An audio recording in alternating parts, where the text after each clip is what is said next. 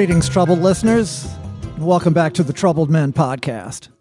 I am Renee Coman, sitting in my safe house on the line with my co host, the original troubled man for troubled times and future mayor of New Orleans, Mr. Manny Chevrolet.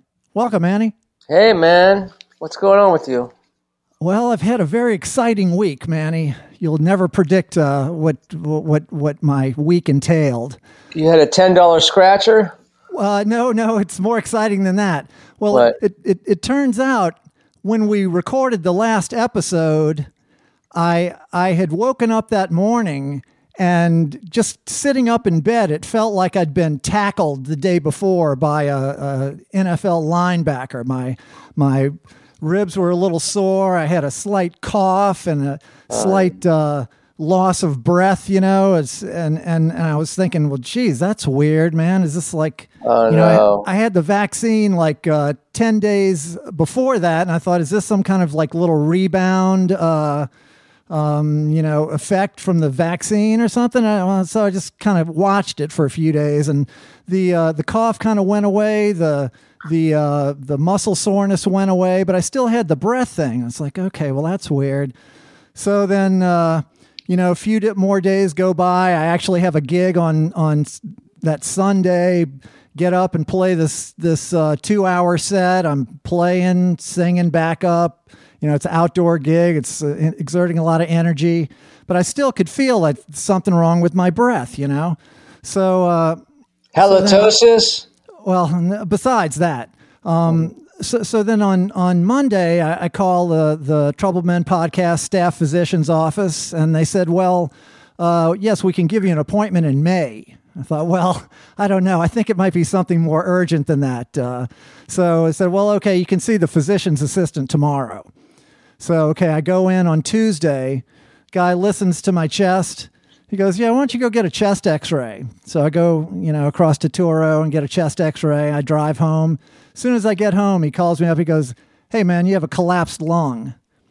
Oh, really? Okay. Well, you know, I had one like 20 years ago and and uh, never had any recurrence of it until just until uh, you, you got know, the shot, right? Well, I mean, it, no, it was it was a week after the shot, but it, it, it you know, I have a, a a condition where I have like little blisters on my lungs, and you know they they expected that once the first one had gone, that another one might have popped, but it took 20 years before that happened again. So so they said, okay, go over to uh, Touro emergency room, check yourself in, tell them you know you have a collapsed lung. So I'm home. So the first thing I now having done this before, I know the remedy is they put you in a hospital, they shove a chest tube through your ribs they hook it to a vacuum pump and uh, you, they keep you there for three or four days tied to the hospital bed. So I thought, well, Jesus Christ, okay, I got to finish this one podcast, and I got another one booked for Thursday. This is on Tuesday, so first thing I do is I pack up all the uh, my computer and all the podcast recording equipment into my backpack because I'm thinking, okay, I'm going to be conducting this uh, episode on Thursday from my hospital bed.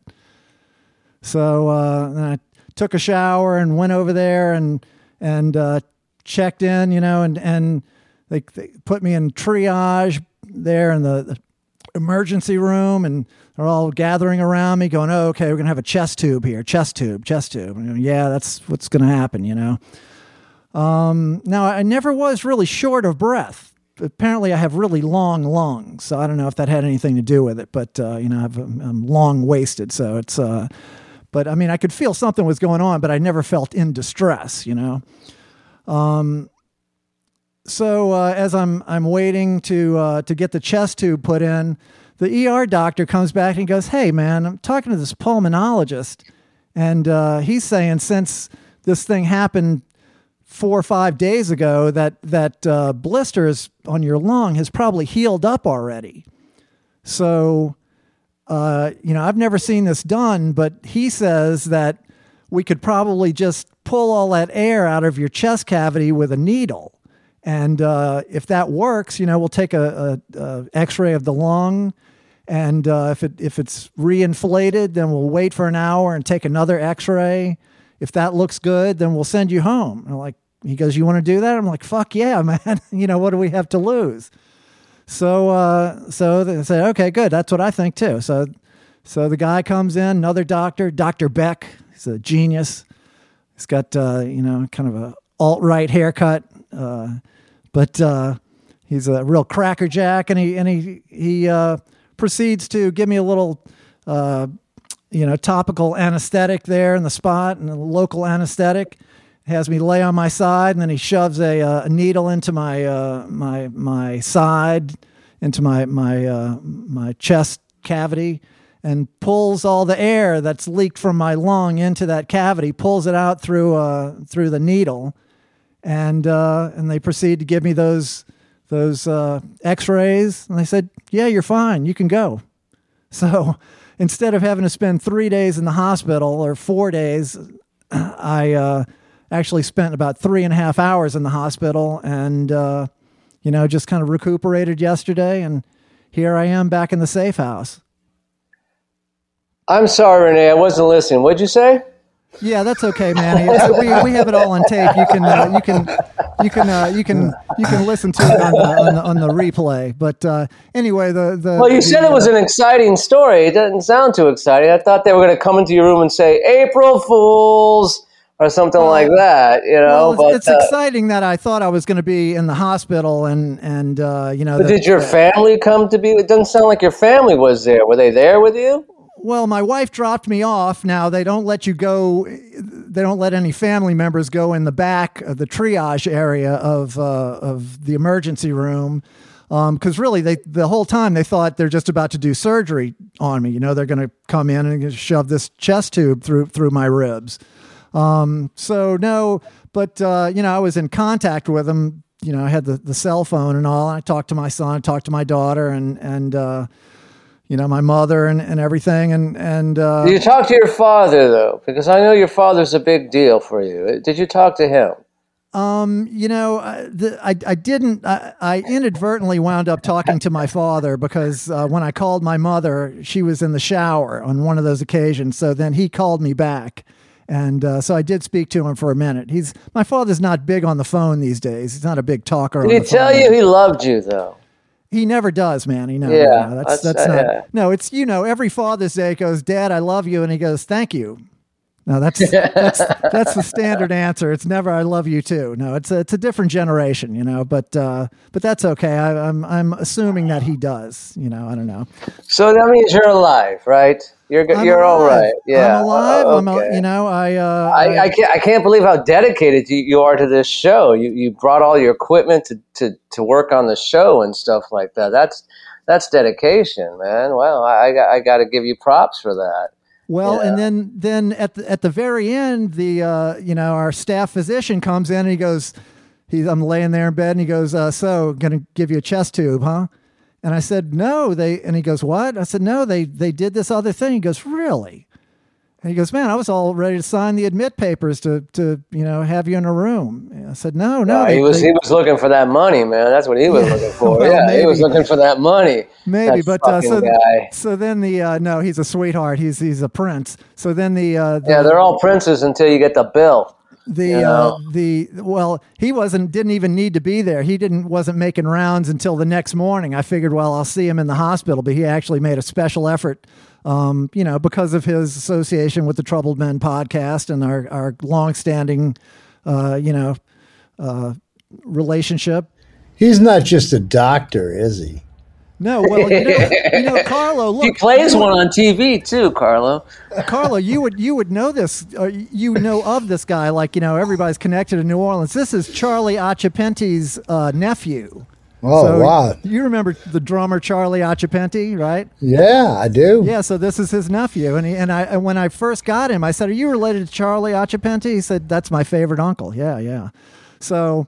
So yeah, he was there, and uh, and and then when I said that I'd brought all the equipment, and he's I'm talking to the ER doctor and him about he's how he how uh, the, he shows up on the podcast from time to time, and the guy's like, "Oh man, uh, you could be doing a podcast from right here." I'm like, "Well, we have one scheduled for Thursday." No, I'm not. You know, it's uh, everybody wants to get in on the act. You know, man. You know, it's uh, even the doctors want to be in showbiz.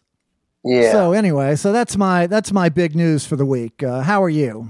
I I'm uh well, I'm very tired. I'm just very tired. Uh, I'm tired of. Uh, they keep telling me that I'm a, I'm a, I'm essential. That I have to be at work because I'm essential, and I keep thinking to myself, I don't want to be essential. I have no desire to be essential. Why do I want to be essential? What could I be? What could be gained for me by being essential? I, I didn't know scrubbing the elephants was uh, considered an essential job. It is essential, man. You know, it's like being responsible. Who wants to be responsible? I don't want to be responsible. I, yeah, I sh- I think being essential would get you closer to the front of the line in terms of getting a vaccine if you wanted one. I know that's not something you want, but I don't want to be in front of the line for anything. No, Okay. I don't want to be in front line. I don't want to be responsible. I don't want to be essential. You know, unless it's a porno film, I want to be essential. You know, that's, Okay. that's the only thing I want to be essential about. Makes sense. Yeah. Uh, then that's too bad. It's too bad for me. Yeah, exactly. right. It's yeah. not in the cards. Is that your point? Okay. Well, I I uh, I uh, I have uh, you know. Speaking of hospitals, Renee, 'cause Uh-huh. you were in the hospital with your fake with your fake dosage or whatever it is, your fake illness, your fake illness, sure. your fake illness. You know, um, um, uh, you know Charity Hospital, which was the, uh, the the big hospital down here. It was the hospital for everyone Right.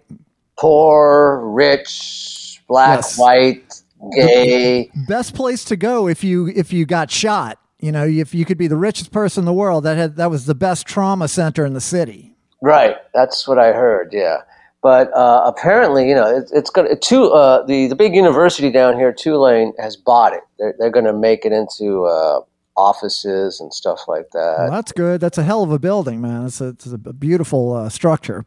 Well, I think they're tearing it down. I don't think they're Oh, well, of course they are. Of Yeah. course they are. But they had uh, you could go last weekend while you were uh, faking your illness last Uh-huh. weekend. You could go to charity and buy a piece of history of charity. Huh. Okay. You could go there and buy a piece of history. And I've only been there twice. And it was when a, uh, uh, one of our good friends, I don't know if you know him that well, but he's a good friend of mine. He's a troubled man listener, uh, Mr. Robert Rothman. Uh, I, I know of Robert Rothman. Yeah, yeah. He's, uh, he was born with a lazy eye. So he always looks fucked up. Okay. And on his license, he's got like a little asterisk that says, I was born with a lazy eye. That's why I look this way. So he can drink and drive and do as much drugs as he wants. That's handy, man. Oh, that's very handy, man. But anyway, it didn't help him uh, one day, uh, one night leaving the circle bar at 4 a.m. Okay. He, he ran into a, uh, uh, a tree or a pole or another car and something, somebody hit him and he was rushed to Charity Hospital. Hmm. And uh, I went to go visit him at Charity. It was my first time going to Charity Okay. Hospital. And um, it was a horrible place. I mean, it was just awful. The place was awful. So, um, I mean, it was torn down. I mean, it was run down. It was just the paint peeling, and you know, there was just people, you know, in the hallways. You know, it was it was like that hallway in One Flew Over the Cuckoo's Nest. You know, where there's all these right. fucking nuts sitting there, and the and the big shock therapy guy walks through, and everyone clears away. You know, Right. it was it was awful. And uh, so when I I've been on the fourth floor there. What goes on in the fourth floor? The fourth floor is when you walk through the door, it locks behind you. Okay. and uh, how did you get out? Well, you know, uh, there, there were a couple of things. You paid your bail. there were a couple of things. I was like, why are you taking my shoestrings? and they're like, well, we, we don't know if you'll hurt yourself. And I said, man, I weigh 250 pounds. You, you think a shoestring's going to hold me to a beam? right. No, Right. it's not going to happen. Well, also, it's funny they did that because you wear flip flops. Oh, no. Yeah. yeah. well, the bright orange ones? yeah, exactly. so, to make a long story short, I went back to charity this past weekend and uh, to buy a piece of their history, and I bought uh, twelve rats. I Okay. bought this cage full of rats that they, you know, that you know that they All were right. there. So uh, I have these rats, hmm and uh, my my wife and daughter's blind cat is having so much fun with these rats. You know. Really? So that your cat can handle the, those those rats, even Oh though yeah, the cat has a s those sensors. You know, those uh, whiskers can sense uh, other animals and stuff like that. Did, Right. did they give you a document of their lineage? Yeah, exactly. They did. I'm, I'm glad you brought that up. They did give me a document of their lineage. They were born in the late '80s.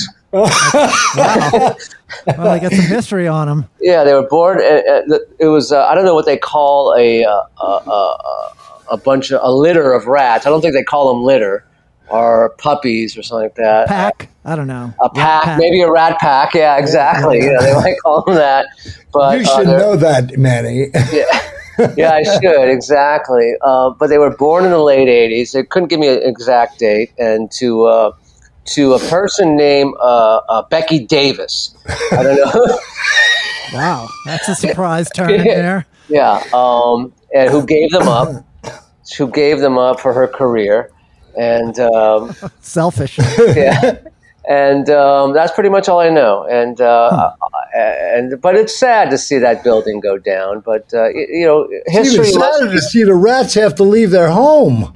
yeah, exactly. You Yeah. know, So and you've come. been naming these uh, these rodents, Manny. Are you? Uh, are you Well- fully- The real annoying one is named Renee. Okay, uh, makes sense. Makes sense. They, they came chipped. Yeah. All right. All right. The other one is Renee 2, 3, 4, and 5, 6, 7, and 8, 9, 10, and 11, 12. Uh, it seems like it's going to be confusing, Manny. But Just uh, like a, just like George Foreman names his kids. So Okay. maybe it's not a pack of rats, it's a dozen rats. It's a dozen go. rats. There you go. You know, it's it's not the dirty dozen or uh, the uh, Oh, they're dirty. yeah, yeah, they're Oh, plenty yeah, they're- dirty. Yeah. Um, I was gonna leave. I was gonna, you know, once the quarter reopens big time, I was gonna just set them free because they probably need to go back there. You know. And, and the quarter rats are suffering right now. Exactly. So maybe the quarter rats could feed on these rats. These kind Okay. of stuff, you know. They're hungry. Anyway, enough. yeah, they're hungry enough. But look, did you hear that um, uh, that uh, the St. Patrick's Day parades are been canceled once Sure. again, Sure. and that's okay with me.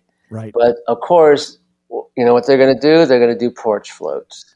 Oh yeah. the porch floats. I uh, told you those as soon as I saw that first iteration of them. I knew, oh it brother, was, here it was we here go. to stay. Yeah, it was here to stay. Yep. Yeah. Um, well, you know, I'm glad I, you know, I have a very small porch. I'm not doing it. I don't. You really- know, you know, back to the Bourbon Street rats. You, you know that some of these rats must live in garbage cans and they drink the leftover booze from the cups.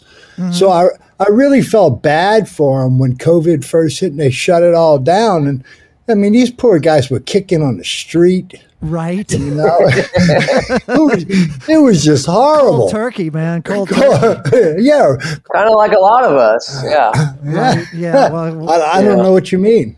I mean, we've heard of that. You know, we've we've known people Yeah. who have had to go through. Right That, you know, now, you- now you're hitting. you know. There you go. Well, listen, Renee, let's introduce this cat because he's been on the show before and Yes. nobody liked him then. So let's get him on again. Okay, right on, right on. Well, uh, so you know, on the Trouble Men podcast, there are certain names that come up over and over again. You know, you, you hear Kelly Keller, Keith Keller, Satan. Satan, Alex Chilton, Flea, and the Chili Peppers, but but no one comes up as much as our next guest. He's he's one of the first guests we had on the show. He's way back on uh, episode 28. It might have been our first guest. Um, so he's back for round two. He's a New Orleans native, terrific drummer, engineer, singer, producer, instigator, troubled man himself. Uh, he's been in many great bands Continental Drifters, Royal Fingerbowl, Benny Grunch and the Bunch, Lulu and the Broadsides. Anyway, Two Free Stooges. two Free Yeah. Stooges, Glenn Styler. So without further ado, Mr. Carlo Nuccio. Welcome back, Carlo. Hello, Oh, yeah. Good to have you back. hello. Hey, buddy, what's happening with you? Man, you know, it's been an interesting day. It's been an interesting day. I was uh, recently diagnosed with hemochromatosis. I don't know if you know what that is, but it's an excess of iron in your blood. Wow. God. And uh, and the only way to get rid of it is once a week. I go to a, Masturbate? I, no, I wish it were that easy. Well, that's daily, but that's just maintenance. But uh, anyway, back to the blood. But but once a week, I go to a blood bank, and I have a bloodletting of a pint of Holy blood. cow! Oh, jeez. Yeah. Wow. Now, you know, I've been begging to use leeches lately. You know, it's, Uh-huh. it seems a lot more passive, but no, they got to draw it. And and today being uh, property tax day, I had a bilking and a milking in the same day. So, Okay. so, All right. you know, it, it was kind of an interesting day. So So, the blood they take from you to help you with this uh, your problem, can they give that blood to someone else, or is it just thrown away? Manny, would you want my blood? Well, n- no, of course not. I've seen like your, that. No, no. I've seen you. Hey, Carlo, I've seen you spit up blood before. No, no, you know, It's I- I totally, want- it's totally useless. You know that came and went with the hepatitis. You know, so no, it's it's totally useless. So all they got to do is put it in the bag and then you know figure out somebody's lawn to throw it on when they leave work. You know, now let me ask, what type? What type blood are you? Are you A, B, C, whatever it is? What is well, I can tell you this: I'm the red type, Manny. Yeah, okay, I know. But, but are you uh, like both my wife and daughter have that blood type where um, Oh you're Right. you're type O? no, that's the type you're No, trying you're to saying think the of. universal do- donor. We're getting ahead of you. Is that what you're saying there? Uh, no, double R and H negative, Oh, geez. God. which is actually a blood type, but that's not me. I'm B. Okay, you're B. Because my wife and daughter are that type where they uh, uh, can't they can give blood, but they can't receive blood. Right. There's a lot of people like that. And, Yeah. and you see when you know, when I because I'm type B, when they told me I had hepatitis B, I said, Does it cancel out?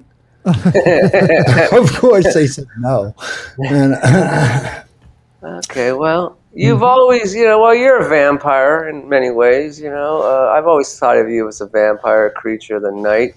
And, well, I, I'm sorry about this. Uh, so, uh, so is there medication you can take for this, or you just have to get blood? no, Like, no, you get a bloodletting, and when it gets to a manageable number, then you're going like once a month and once every two months. But I think uh, every two months will be the as good as it gets for me, Manny. wow. Yeah. Wow. Yeah, well, you know, if I if I hadn't beefeated my liver into oblivion, perhaps I'd be okay. Yeah. Yeah, I understand that totally. You know, I, I know you do. yeah, yeah, I, yeah. There, there's a price to be paid, Carlo, but you know, it's, it's it all balances out. I mean, would you really have rather, you know, not had all those good times? You know, would would I don't know. Well, you know, it it was it was there were really good times, but at the end, it was like a room at my mother's house with a cigarette cigarette burn about every inch apart. You know, and me all alone with a spoon and a tinfoil, and I don't look anymore to them as good times. Uh, I was about to say good times. Sorry. sure, sure, sure. Yeah, at the end it got rough. It got rough at the Yeah, end. it got a little more than rough. Yeah. right, right, right, right. Well, your mom seemed to enjoy it. I thought, if I remember correctly, your mom seemed to Yeah, enjoy she- it. Yeah, Like she company. enjoyed it. Yeah, she enjoyed it all right. Ma, can I can I go with you to get groceries and maybe you can give me a twenty uh, for bagging them up real nice? Uh, yeah, but think of all the years before that. That was, you know, that's, uh, you know, back in back in L.A. the glory days. You know, it's a, you, you had a good run there, Carl. oh yeah, I had a great run. Hey, it's still going on. It's oh, still yeah. happening. Oh yeah, oh yeah. yeah, good. T- uh, they were good. I, I remember good times back in L.A. I do. I do remember good times. Right. And it, it all gets rough after a while. So what are you going to do? You know, it's it's youth. It's being stupid. It's being young. It's you know, what are you going to do? Yeah. You know, eh, you know, it's those people you hang out with, Carlo. You got to watch who you hang out with, Carlo. You know. Yeah. Tra- traces back to Manny Chevrolet in, Yeah. Uh, in uh, L.A. He, he, he blames you, Manny. And here's a little here's a little tip for the mothers. When your son is acting like a total lunatic, don't look at him and say that's because you're on that dope. Because as I used to have to remind my mother, no, mom, I'm fine when I'm on the dope. This is what I act like when I don't have the dope. right, right, right. That's that's yeah, yeah. Which came first? You know, yeah. The, Yeah, I, was, I was nuts before I started trying to self medicate. You know, the, the, the dope is not the is not the cause; it's the cure. You know, I mean, Yeah, it, right. it, it it works until it doesn't work. Yeah, exactly. Sammy Davis Jr. said when when the reporter asked him, "How does it feel being clean and sober?" And he said, "Well, you know." I, you know, you wake up every morning. That's the that's as well as you're going to be for the rest of the day. That's how I feel. You know, it's like uh, I don't get it. You know, I don't want it. You know, but Yeah. Sammy, You're looking to wake up in a little bit of a hole so you can that you can work your way out of. You you Right, to look forward to. Yeah, Well, yeah, that's what Sammy meant. He was just Right. like, "This is how as good as I'm going to feel for the rest of the day." Well, I don't think this at all, man. You know, like like my old my old buddy Billy Brimner said once in referencing Dwight Yoakam, he said, you know, it's awful, Carlo. He wakes up and goes to sleep in the same state every day. I said, maybe he's afraid of travel. yeah, yeah, a little agoraphobic there. yeah. So, Carlo, what's been going on with you now with this shutdown for the past year? What have you been doing as a musician, as a character, as an actor, as a writer? What have you been up to? Well, you know, there's been there's been some um, marginal work in the music front, which is like you know uh, those what do they call them virtual concerts? Live stream, yeah, yeah. yeah, which um, which odd, oddly enough, I was a member of Musicians Should Be Heard Not Seen years ago, and I was a diligent dues payer because I hated MTV, and so here I am now with a camera pointed at me, which uh, makes me angry. Yeah. Uh, But you know, it is what it is. Um, I kind of kind of shy away from them when I can, but um, you know, Dana Kurtz is in town. She wants to do some, and I'm like, you know, whatever y'all decide, man, just just let me know. Right. You know, I'm open that day. You and I actually played a live gig uh, early on uh, in the in whenever that was, the summertime or something. We we did that gig uh, with Tommy Malone. Yeah, and I I always feel like. I'm watching Marathon Man. You know, is it safe? Is it safe? Yes, exactly. That's the only thing we ask. Is it safe? Right, right. I got this gig. Is it safe? You know? And then they pull out the drills and everything goes to hell. Yeah, yeah. It's, it takes an ugly turn. Yeah. Well, well. So Carlo, you know, we we, we had a uh, you know we had some guests on recently who have who talked about the uh, the Continental Drifters, you know, former bandmates of yours in the Continental Drifters, Correct. and uh, after having these episodes, uh, a listener wrote in and said.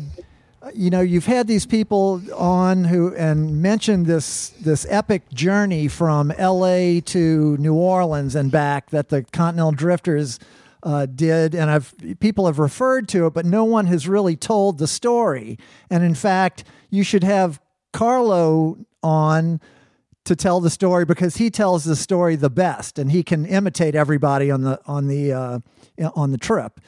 And I said, "Well, that's a really good idea." So, so you know, I approached you, and uh, you know, we're making dreams come true here in the troubled nation. So, Well, the uh, only problem with that, Renee, will Carlo remember those Well, days? I- I 'Cause guess he we're- was Oh, this you cannot forget, man. okay, okay. All you, will, you will know as as it materializes that you cannot possibly forget the events of this trip. Even in the condition you were in, you can't. Uh, actually, uh, at that point, I left LA like some week before, so I think I dried out by the time I was making it back. So I was just my normal miserable self at that point. lucky for everybody else on the trip. oh yeah. So, uh, so you want to set this up for us? This is a good time to, to launch into that, Uh, well, sure, sure. That's you know that's what we're gonna do. right on. Uh, Okay. Um, so the Continental Drifters, you give us some back. We've talked about it, but you know, it's it's the that that first lineup, and go go tell us the players and uh, yeah, a okay. Not everybody was on this particular ride back. Um, as Peter put it, you know, he was he was on a plane licking his wounds. Peter Holsapple. Yeah, that's correct. Peter Holsapple and uh, Ray Ganucheau was working for Bill Gates at the time, so he had to fly back to his big office in the sky. Um, Okay. so the players on it, which is somebody who was not a continental drifter, was Dave Catching. And the way that happened was he came over my house one day. Oh man, y'all are going to New Orleans. I gotta come. And I'm like, well. I, I'll, I'll ask the band, Dave. Oh man, you got to get me on that. I'll help drive. I'll do anything. So Dave was on uh, RV, and this is the ride home. Dave Catching is in every story. He's he shows up somewhere in every story on this podcast. He, the, anyway, but uh, You so know, he's in I- I'm this one sta- as well. I'm starting to think when you got energy, the way you stay awake longer than you sleep, unlike me, that you, you can be everywhere at the same time. It's just crazy. it's crazy. You know, it's like, you know, you turn on the TV and you see him on stage in France and then the guns start shooting, you know, which is a whole other brother. story. Oh yeah, no kidding, man. Yeah, he's everywhere. Holy Dave cow. was just in a LA Times story that I read over the weekend in the Sunday. You see what I LA mean? Yeah, he you was. And he was And- probably in New York at the time. Um, you see what I mean? He's everywhere. Right, right. yeah, um, it, it talked about. Um, well, never mind. Go ahead. Okay, so it was Dave Catching, Vicki Peterson, Susan Cowsill, our um, first guitar player, uh, even before, well, came, the same, came simultaneously with Ray. Gary Eaton, Okay. he was also um, one of the songwriters, Mark Walton, and myself. All right. and uh, we had to make our way back to L.A. and I had, uh, man, nobody at the in the band knew it at the time, but I had an offer to possibly do a tour with Soul Asylum, so I had to be back at a certain time to meet. Um, Dave. no, to meet Danny Heaps. Okay. which was um, the guy who was in charge of Soul Asylum at the time for Nick Wexler, who was the big management company. Oh, okay. And um, as you know, it was a Jazz Fest weekend. It was the first weekend of Jazz Fest. We had not played the grounds, but we played two nights back to back at the Howlin' Wolf. And then we played a third job where we backed up Pat McLaughlin too at the Warehouse Cafe, which is there's quite a great picture from there.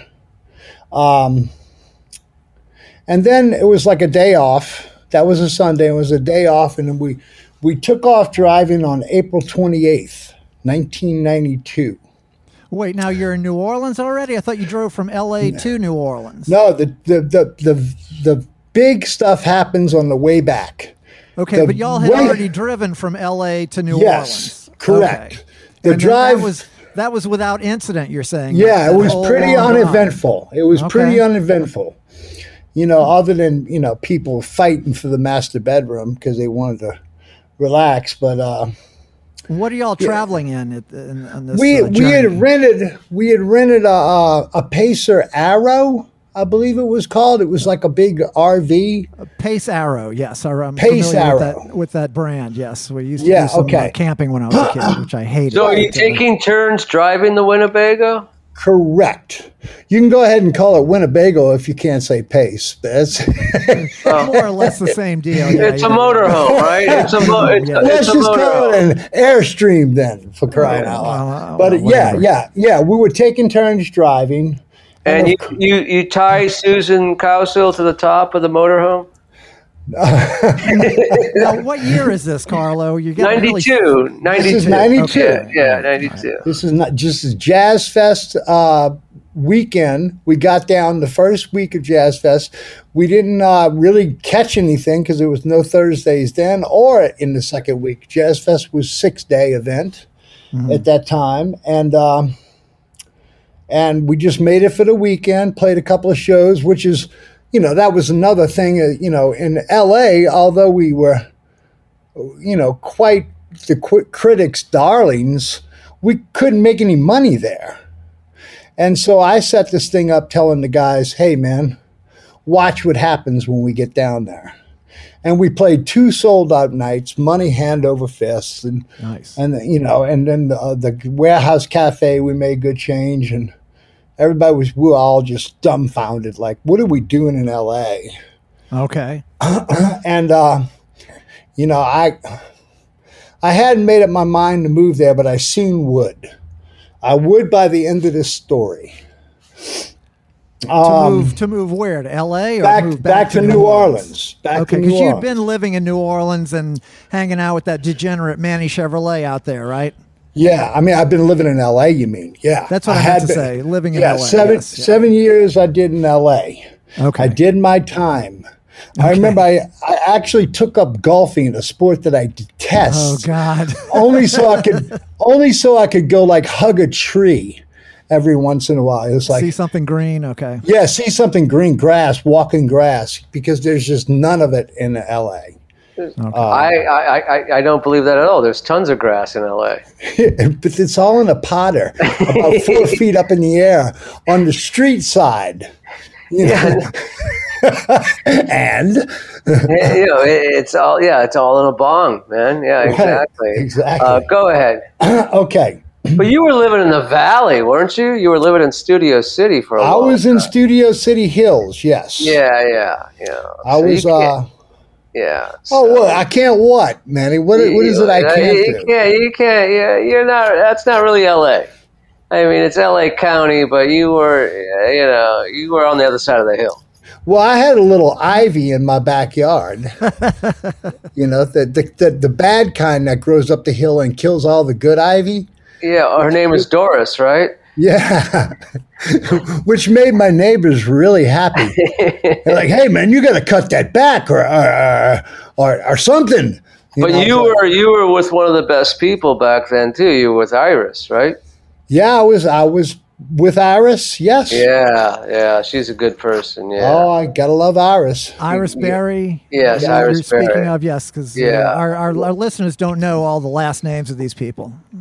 Uh, Iris is a genius, and I love her. yeah. Yes, got Um, to get her on the show at some point. Yeah, I would highly recommend it. Yes, we'd love In to. In fact, when you get people like Vicki Peterson, you should do the whole month.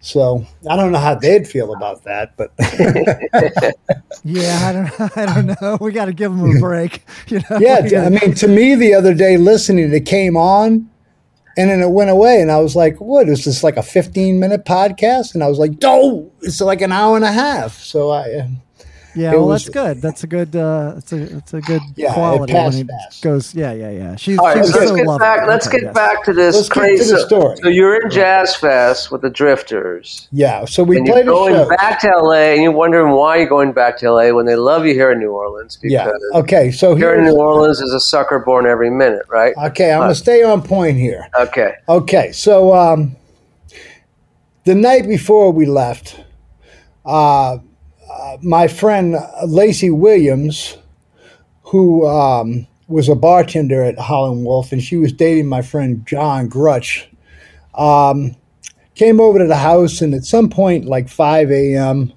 after a whole lot of partying, she's like, I got a final today. We, were, we were like, oh my God. I'm like, Are you ready to take it? She goes, Yeah, I got to study right now. And so she started studying. So it eventually we packed up the RV and we drove over to uh, UNO and dropped her off at school. Then I had to bring RD back to the house, which is John. I had to bring him back to the house, drop him in his car. then I had to go round up the rest of the band, or the rest of the band that was making the journey uh, down by on South Peters by the Howlin' Wolf. They were staying at the hotel right across the street. I don't know what the name of it is anymore, Right, right. but there's a hotel right there. So I pick them up, you know, and immediately everybody starts talking about we want to eat here, we want to eat there, but I've got to get back to LA. So I said, look, Okay. this is going to be strictly business trip, man. We got to get going. I've made some sandwiches, which did not go over real good. you know, they're, they're thinking about going to Mother's, and I'm I'm handing out the sandwich. Butter sandwiches, right? Right. Nuccio special. Yeah, yeah, yeah. Yeah, you know, like I, hey, look, I went to Long Yard, I cut the crust off, right? so, so uh, everybody gets in the RV, and they're like, come on, we want to see something. And I don't know what possessed me, but I used to, um, I used to have a house on Conti, 5128 Conti. And I'd say, well, I can show you something that you've really probably not seen in Los Angeles. It's a potter's field. It's an old black cemetery with wooden headstones. And somehow that intrigued them. You know, they were like, wow, yeah. And um, although it's fenced in now, back then it wasn't. You could just walk right in. So uh, we pulled up the RV at the at the graveyard, and uh, Dave Catching, uh, you know, as well. I mean, we were taking pictures under the beautiful oak trees with the moss falling, and and Dave Catching walked up to me with you know like some chunks of of a f- you know that came off of some of the concrete headstones, which are there's like you know 25 in the whole graveyard. Most of them are wood, and you can't read them anymore. Mm-hmm. and he's like, "Look," and I'm like, "Dave, go put that stuff right back where you found it." I said, "I lived right there for years, and I've never picked anything up off the ground. Go put it back." He's like, "Oh, okay." So he, you know, hobbles off, and. Um, you know, there's a grave digger out there, which I'm convinced is going to run us off. And um, big, big guy. And and yes, the grave digger did not have a bulldozer; he had a shovel. Nice. And he he walked over. He goes, "Y'all must be a band, huh?" and we're like, "Yeah." Will you take a picture with us? You know. So we take a picture with the grave digger. We small talk with him for a while, and we just you know meandering around the graveyard. And uh, after some time there, it's like, come on, guys, let's go. And Mark Walton's like on and on about how he thought it would be a good idea if we went by Garden of Memories, another graveyard, but it's for the, you know, it's a whole different vibe. It's like a proper graveyard. Uh, but that's where Gram Parsons is buried right. and he wanted he wanted to take a piece of wax paper or whatever etching paper and go over there and lift a copy of the Gram Parsons. It was a little at the time it was a little round plaque that said Gram Parsons, and ironically, it had God's Own Singer, which is a song he didn't write, um, on the on the little plaque. So I agreed we could stop there on the way out would take airline down. So we go to uh, Garden of Memories. Uh, I'll walk them right to the grave because I grew up in that neighborhood. That's my old neighborhood of Old Jefferson. And Mark gets busy etching in the, uh, uh, you know, the, the, the gravestone, and uh, he gets a good copy of it. It's like, okay, let's go. So we get in, we head up the I 10, and we take off. Now I'm driving the first leg. Okay. Um, Carlo, yeah. why don't we just pause for a second? Because Renee, I think we're at the point of the show where we need to do our little halftime bit. You're reading my mind, man. Yeah. Thank okay, you. Carlo, before you get on the road, we're going to do what we usually do, where the troubled nation knows to go get another libation, and we're going to do the same. And when we come back, we're going to do our promos, and we'll get back to your story, Carlo. Just, just hold that thought, and Nation will be right back.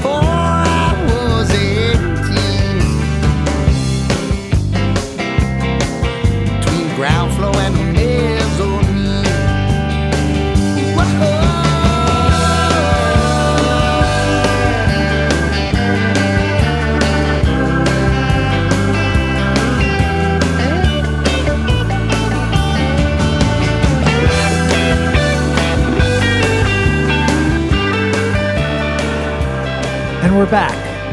Back with Mr. Manny Chevrolet. I am Renee Coman, back with our guest, Mr. Carlo Nuccio.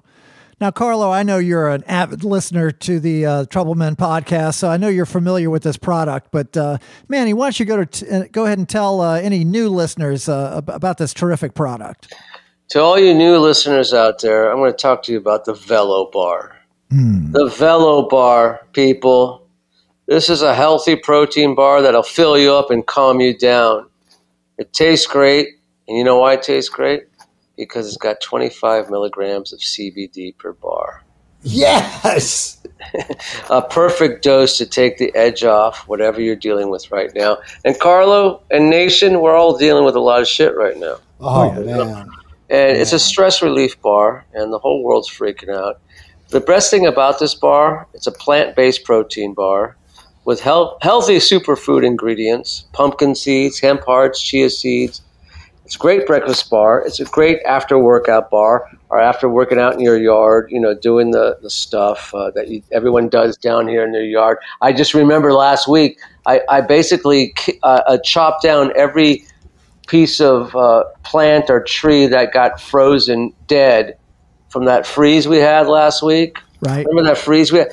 I mean, oh, so Oh, yeah. many so many things died in my backyard. I just I just I just put them out of their misery. Really That's it. calmly. You did it Yeah. really calmly. I did it really calmly with the Velo bar. Yeah. Right. With the Velo bar, and I laughed even doing it. Okay. You're in a good I had a little giggle. I had a little chuckle while I was doing it as I was Because you tearing. your machete, and you always you're in a good mood when you have your Yeah. machete with you. yeah, exactly. And, and so you know, as I was as I was ripping them from the Mother Earth and putting them in, in a garbage dump, it was it was it was good times. It was good times. Sure, but sure. but let's get back to this beautiful bar. And you know what? I just opened one right now because I get them delivered to my door once a week. They're fabulous. I love that it, come in two great flavors: dark chocolate and peanut butter. I'm a big dark chocolate fan. Always have been. Um, and right now, Carlo, and you know this, if you go to their website, velobarcbd.com, and use a Troubled Men 15 pod uh, promo code, you can get 15% off your order and free, ship. free shipping, Carlo. Free. shipping. Yeah, free.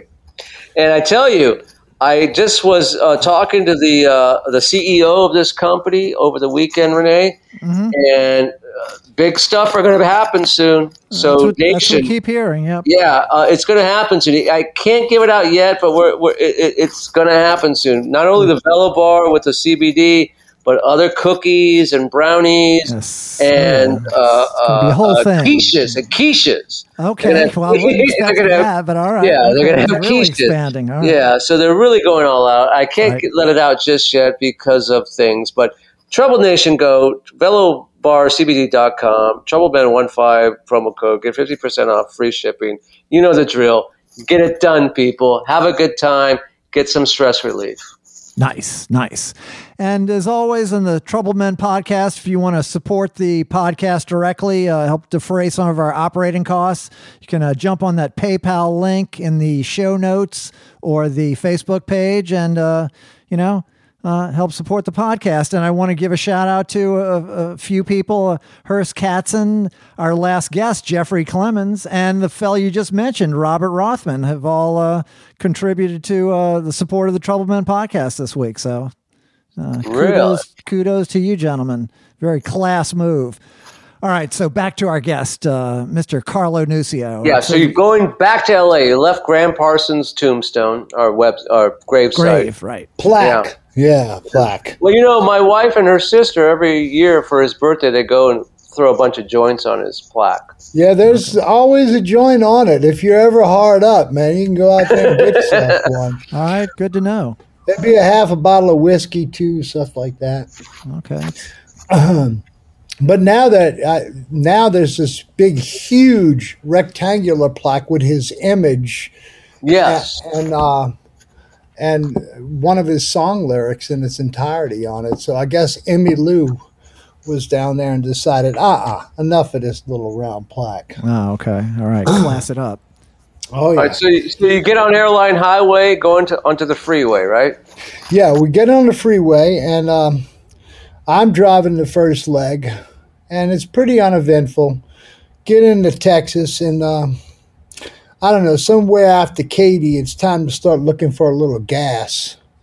And uh, and everybody's like, "Oh, there's a gas station." I said, "No, that's Shell gas." Well, I know you won't remember, but at that time, Shell was having a real issue with their gas, where there was some kind of muck in it, and in, in my car back in LA, I had to twice change fuel filters because I used Shell gas. Hmm, it took it took me a minute to figure out it was the gas, but I finally figured it out. so I said to the guys, "Look, under no circumstances do you put Shell gas in this RV on the way back." I said, "I don't care. Go to you know anything Standard Oil is it. Okay, don't stay away from Shell." Uh, I hope that's not one of your sponsors. No, no, no. Okay, no. Why pretty not? They sponsor everything else. Yeah, yeah, Uh, yeah. No, no. Jazz Fest, yeah. Yeah. Right, right, right, right. Yeah. Well, so um, so I drive. I get gas. I don't know Exxon or something, and I drive all the way to Katy, Texas. I mean, I drive all the way to Fort Stockton. We just passed out of Katy, and I'm exhausted, man. You know, I'd been awake pretty much all night. Then I drive that long run, so I'm ready to get some sleep. And uh, I leave them with the instructions. Okay, look, guys, no shell gas. I'm gonna get some shut eye. When I wake up, I'll be ready to drive the rest of the way. I should be able to, you know, figuring I'd sleep six, seven hours. Everybody's like, fine, fine. So uh, uh, I go to sleep. I don't know how long I was asleep. And the next thing I know is You're in Mexico. no, we're stopped. that would have been a good thing, man. in a bathtub full of ice and uh, and, uh, And your- and your his kidney- kidney's kidneys- missing. Yeah. And there were ping pong balls flying over my head. well, So wait a minute. Let me ask you. So you go take some shut eye, yeah. and who who takes over driving? Gary you know? Eaton. Gary Eaton Gary? took Okay. over driving. All right. And uh, so I, I, I'm sleeping. I don't know how long, but I sensed that the van had stopped, or the RV had stopped. And uh, and then I heard somebody like tiptoeing, being really quiet over me, and they go, "Carlo, something's wrong with the RV." And I go, "Well, "What?" They said, "I don't know. We we're hitting the gas, but it just won't go anywhere." And I get up, and I go up front, and I start the engine. It starts fine, and I hit the gas, and I and I just stopped, and I closed my eyes, and I went, "Who the fuck put shell gas in this goddamn?" car?" and Gary goes. Man, look, it said next gas 25 miles. It was the only thing there. And I was like, I was like, so you wrote it down to the end? Right, and then right, you right. put shell gas in? you son of a bitch. I was losing my mind. so I'm like, give me the toolbox, which we actually, it was amazing because Mark, when we were going to leave LA, he said, I'm going to bring the toolbox. I said, we shouldn't need it. We got like wrecker service with this thing and all. He goes, mm-hmm. no, I should bring it. Mm-hmm. So good thing he did. Right. So getting to the motor was a pain in the ass. It was like, you know, kind of in the front. And, you know, I'm looking at the carburetor. I'm trying to find where the fuel filter is. Because, like, as I said, I had this happen twice on my car and it was giving me all the symptoms of a fuel filter. Yep. Well, finally, I'm chasing the thing all the way to the tank, this big, thick line. And mm-hmm. there it is. But it's like three inches around and about two and a half inches wide. But I had found the fuel filter. And they're like, well, what are you going to do? We don't have another one. I said, what I'm going to do is take it out and we're going to clean it and put it back in. Right. So now no gas is getting past this fuel filter, but the, the vehicle's trying. I put a wrench on the front of the fuel filter, a wrench on the back, and I turn one time, and this hideous noise happens, and gas just sprays everywhere. Covers me head to toe Oh God. because of the vacuum, and the back pressure. Right. Is this Uh, during the day or at night? This is night. Oh God! Yeah, it's nighttime. and I'm looking at, and I was like, oh my God. You know, I got oil, gas, no shower. and you and needed I- a cigarette, you know? Oh, yeah, probably. Yeah. Yeah.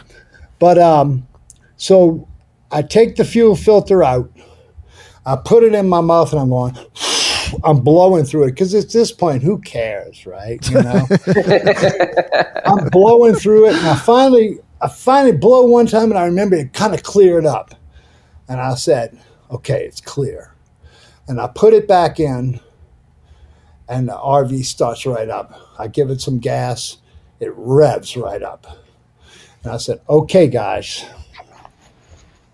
I'm going to try this again. I said, the first gas station you see,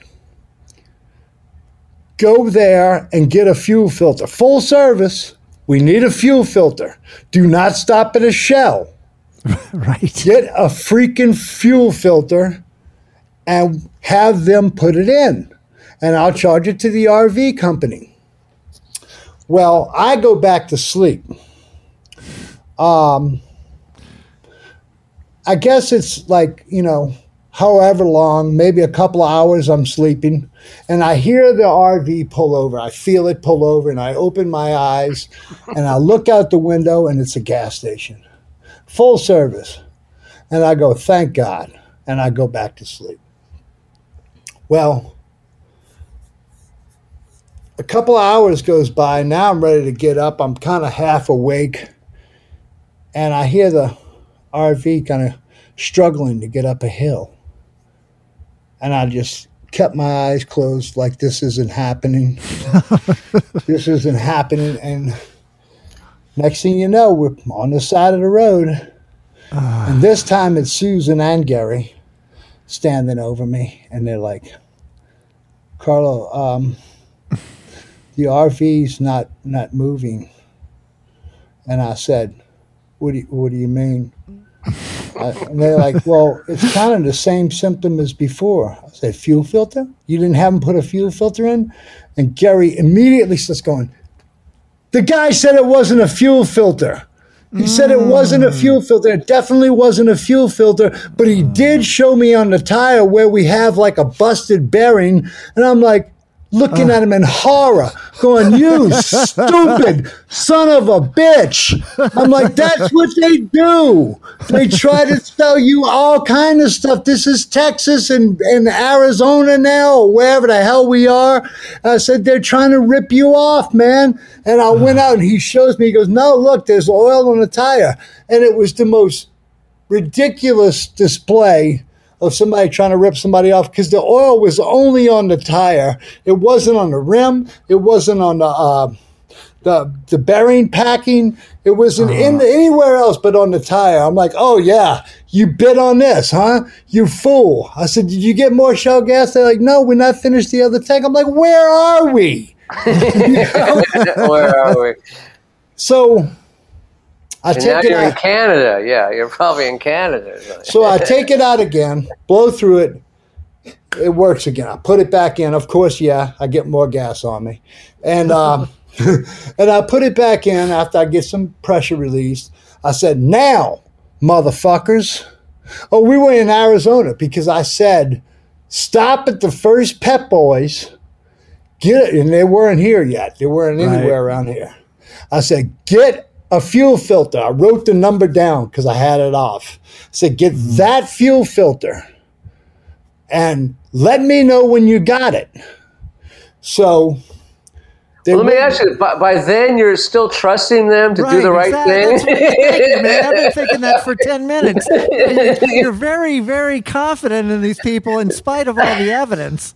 Well, well, anyhow, I never did get back to You sleep. you wanted your sleep. I know- I, I understand. yeah. You wanted your sleep. I never did after- get back to sleep. So I went up Yeah. front, and Dave was driving now.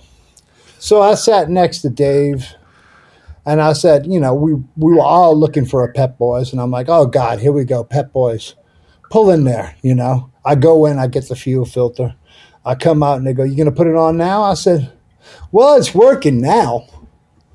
You know, I said, "Let's just wait till it stops, and it will stop." Right. let's wait till it stops and I'll do it again. Well, we drive on.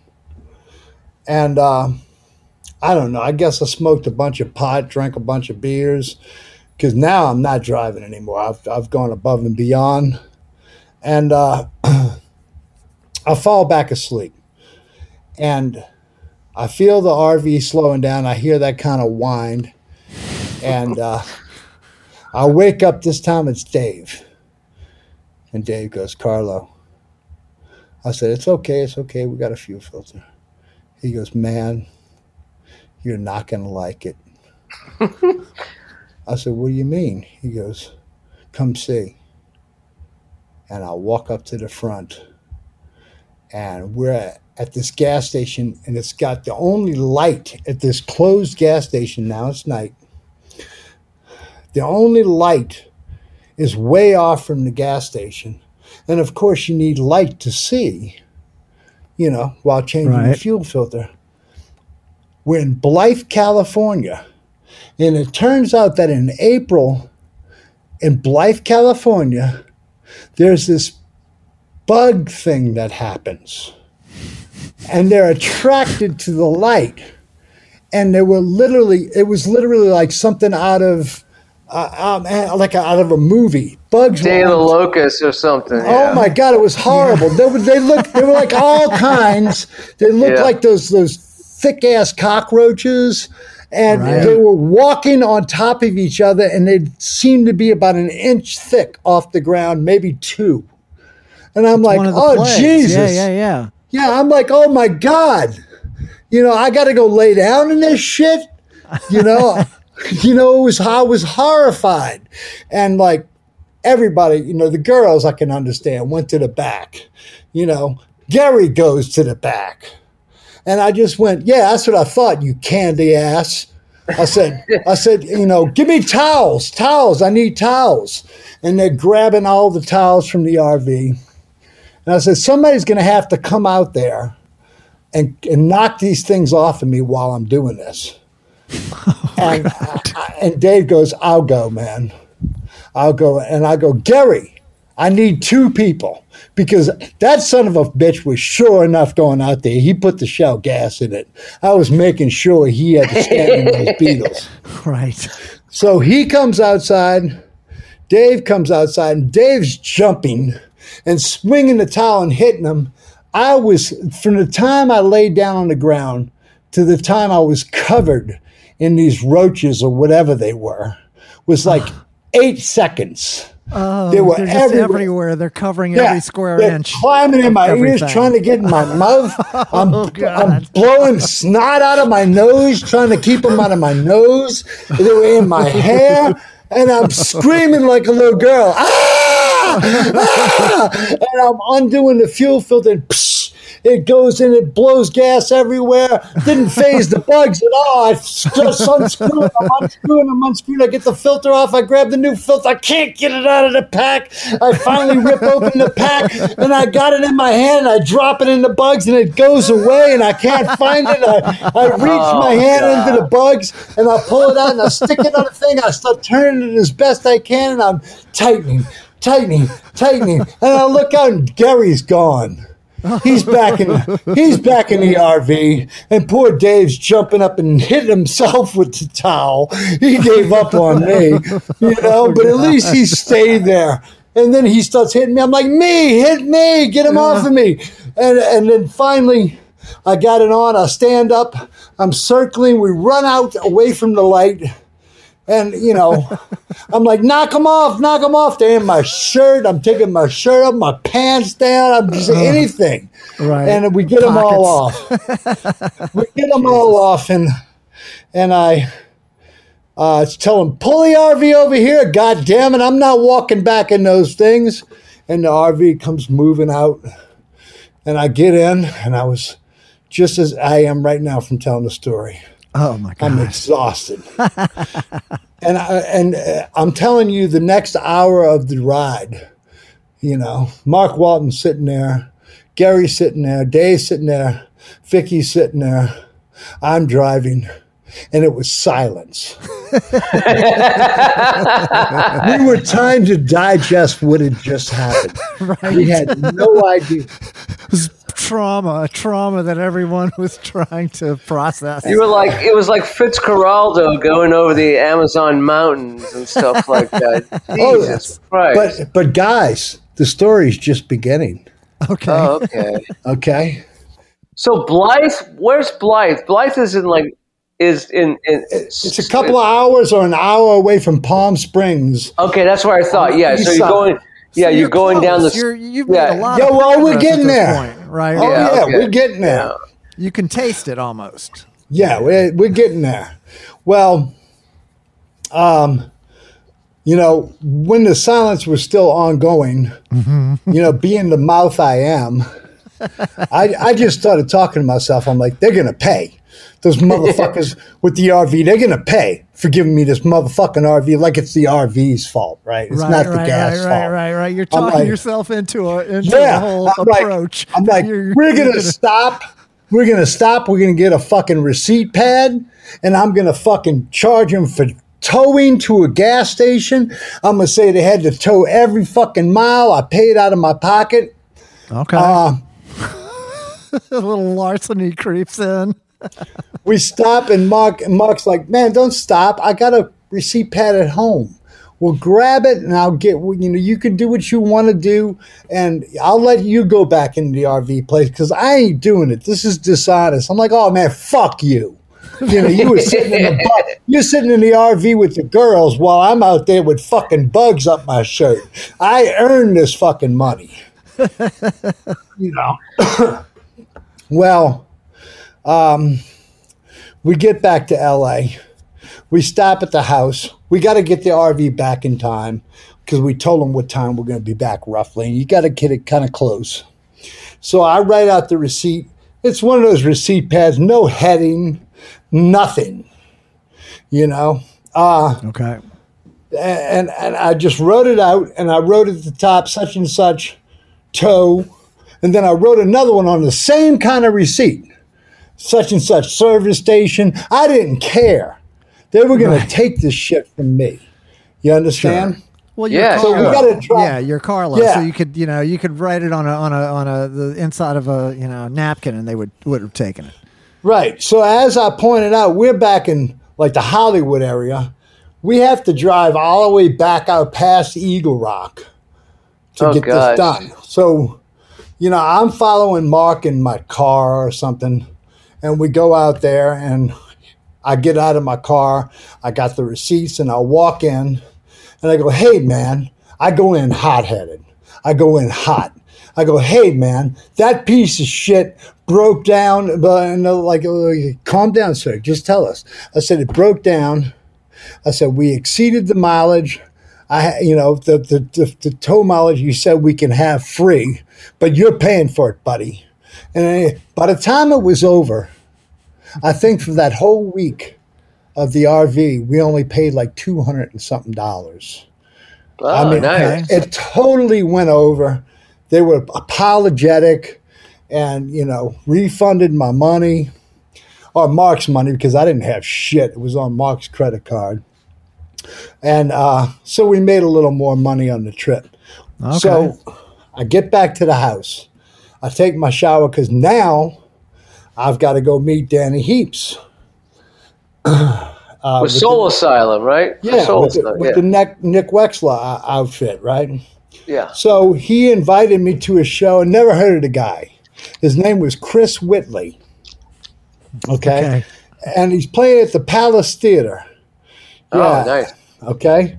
So I get dressed, you know, um, cleaned up. It's about, you know, at this point, it's about six o'clock at night. And boom, I'm out the door because I heard they had food, right? And when you're like living like I was there, you need food.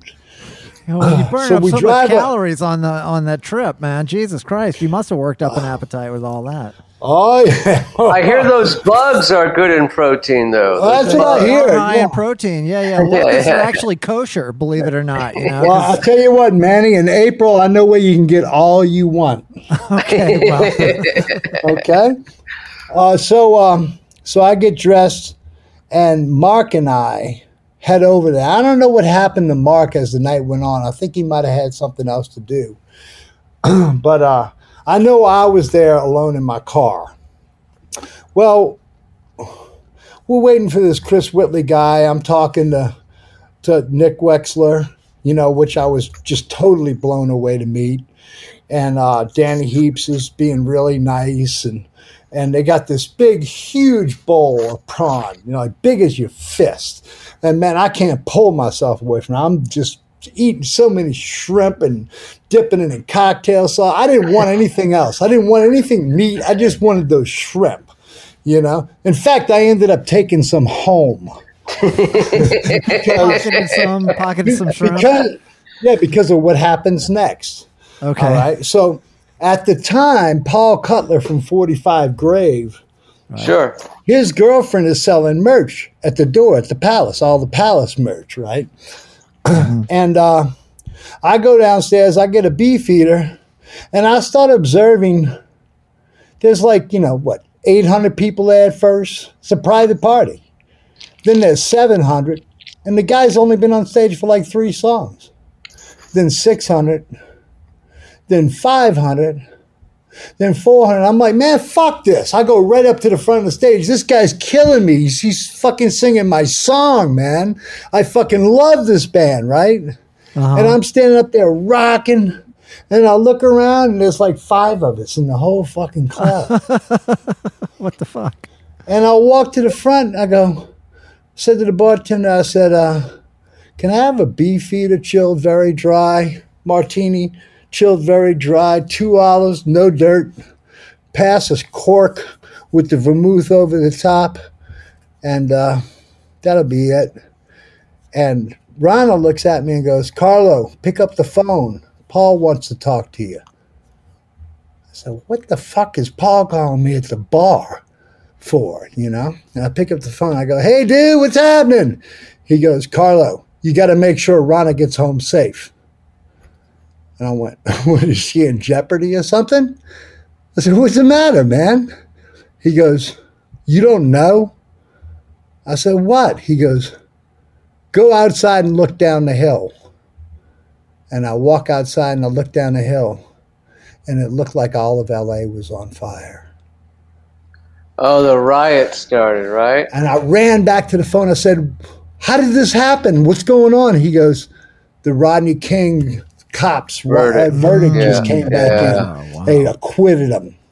Yeah. And I'm like, Oh, dude. I'm like, fuck, how do I get to your house? He goes, just go around the long way, come in the back way, because he's over in Silver Lake.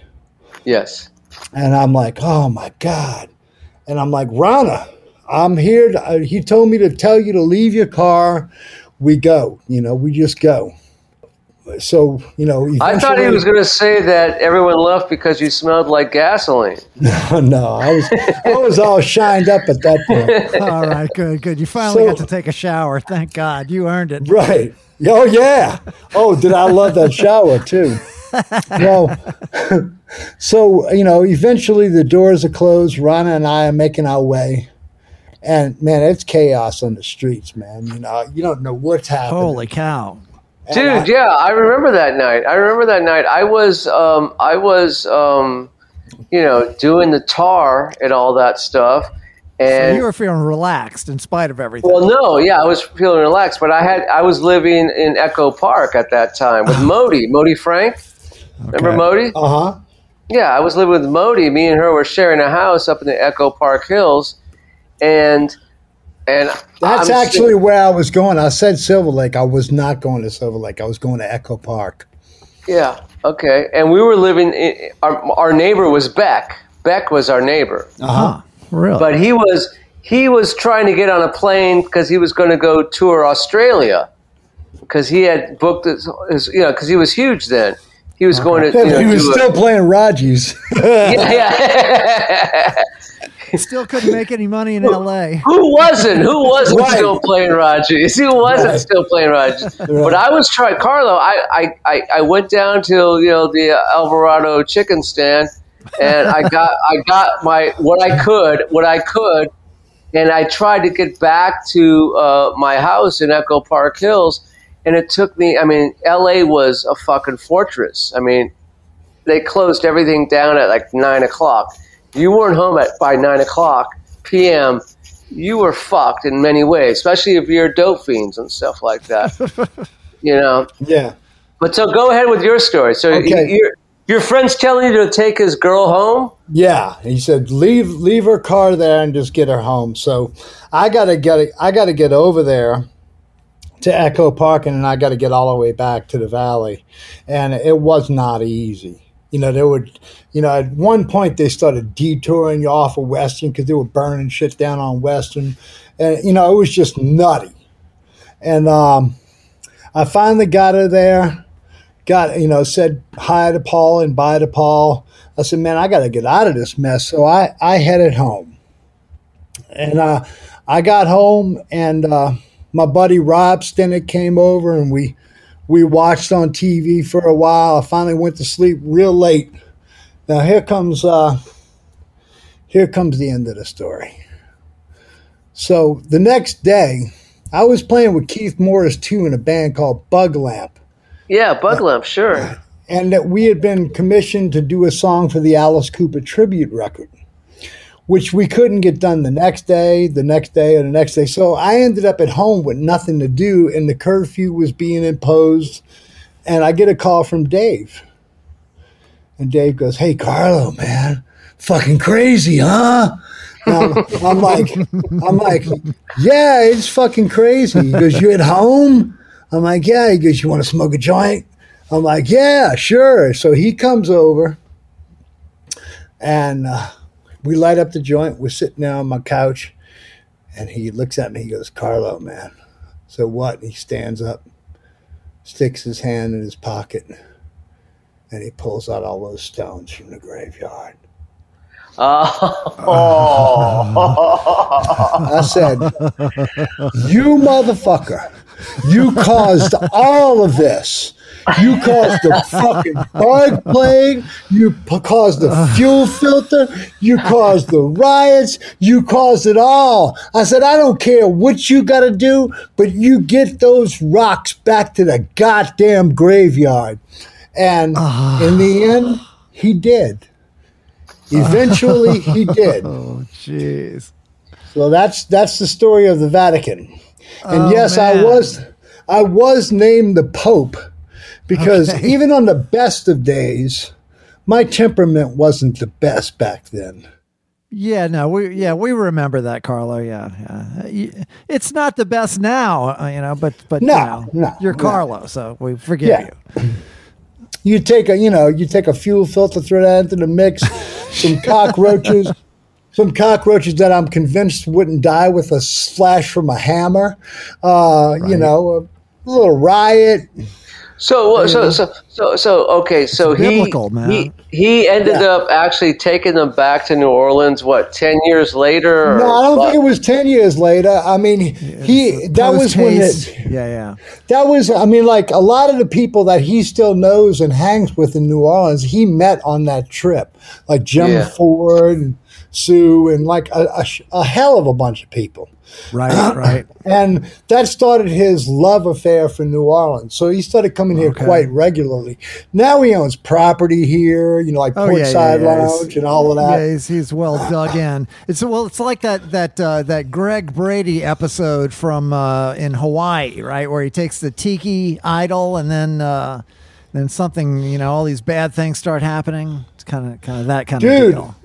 Dude you know i you know i'm not a god-fearing man but i fear the universe and i don't wish to mess with any dead people especially i think you know this potter's field i'm talking about it's Sure. it's, yes. it's back there by navarre and all of that way yeah, no, I know exactly where you're talking about. Yeah, it's, and it's, the one Is it over by Susan Spicer's It's, restaurant? yes, it's very close to there. Yes, it's right. Yeah, there. I know It's what right- you're talking yes. about. well yeah. you know like uh, the worst roads ever. they got like they put christmas lights on the graves They Yeah, put Christmas, Christmas- like during Christmas hooked up to batteries, you know, like it's Yeah, well, nothing you know. but drug, big, you know, gangster drug dealers and stuff like that in there. So Carlo, let me let me let me ask you something. I mean, you were in LA. You're from here, and I was talking to uh, people I know. I talked to my wife, people I know, and I'm looking at my life. I'm 57 years old right now.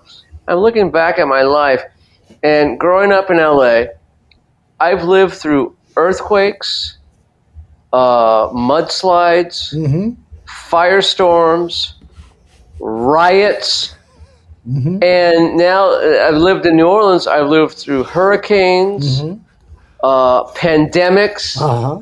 and, and, and I, I got to write my book. I guess. I, I guess I got to write a book about this Yeah. Yeah. because because I don't. I, I, I was telling my wife because. Because no one can predict an earthquake. Did you, when you were in LA, did you ever live through an earthquake? October 1st, baby. Yeah, okay, October first. Yeah, okay. Which was uh, it was a good one. It wasn't a big one. It was a good one. Well, it rolled in my neighborhood. What's the difference?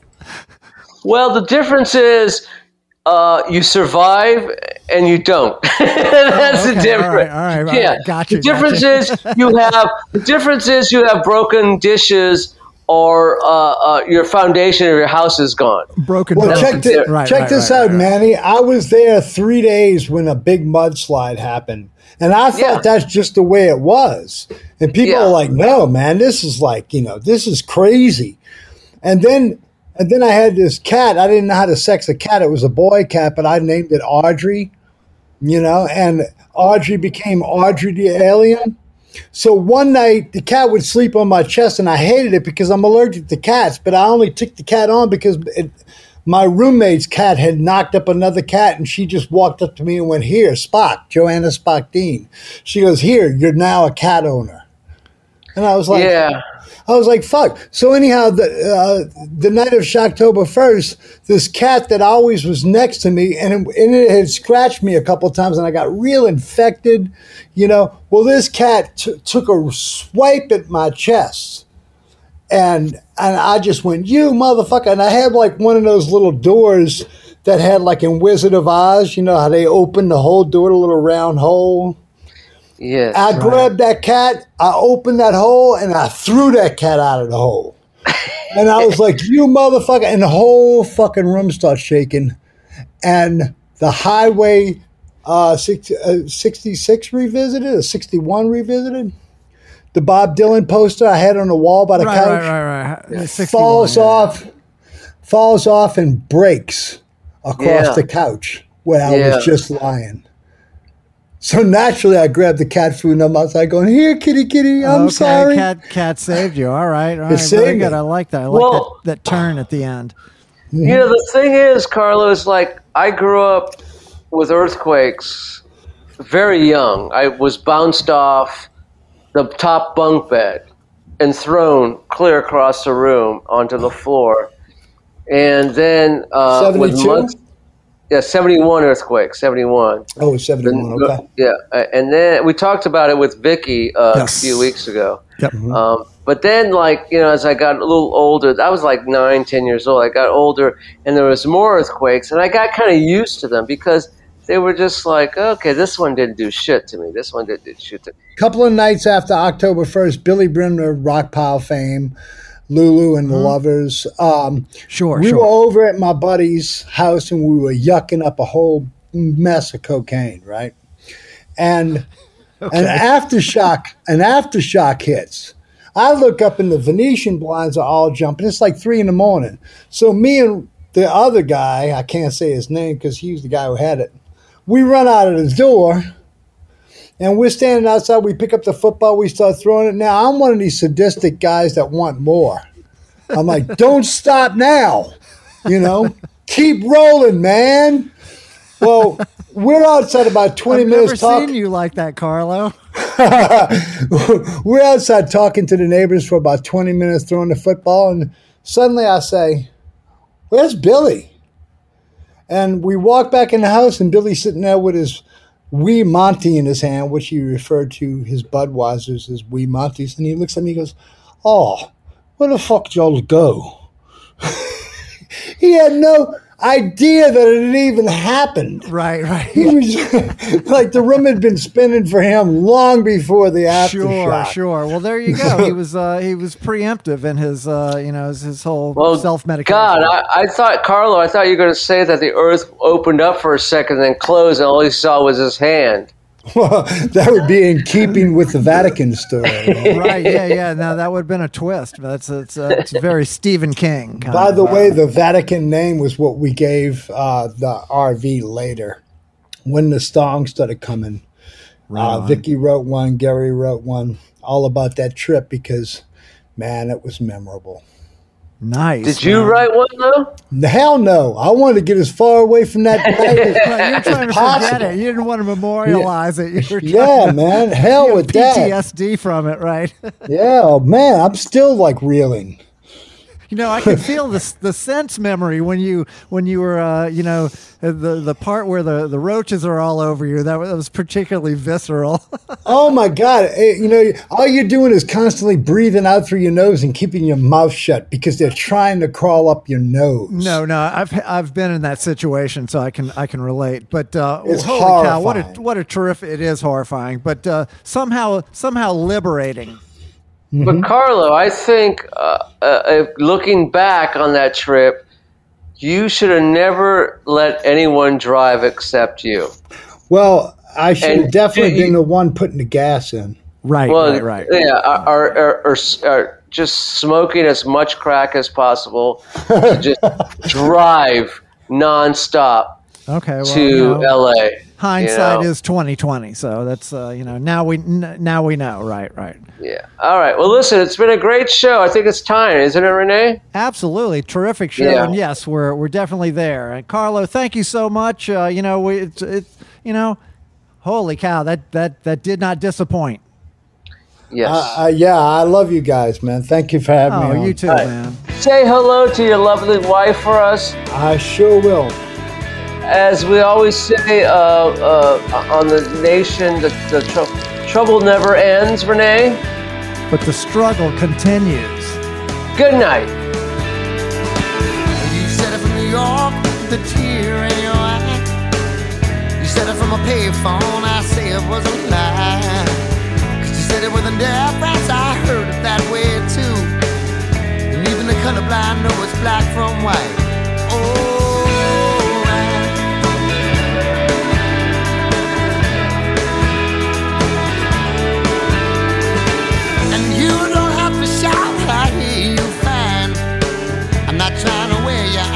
don't expect me to ease you. Seems such an injustice given the way we feel. I guess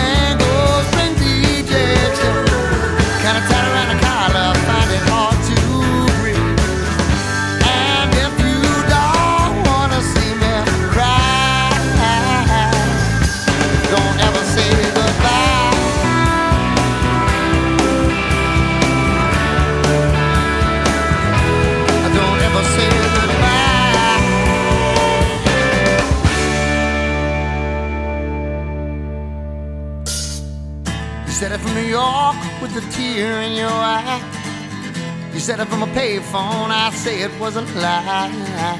Cause you said it with a difference, and I'm sure I heard it true. And even the colorblind know about you. And girl,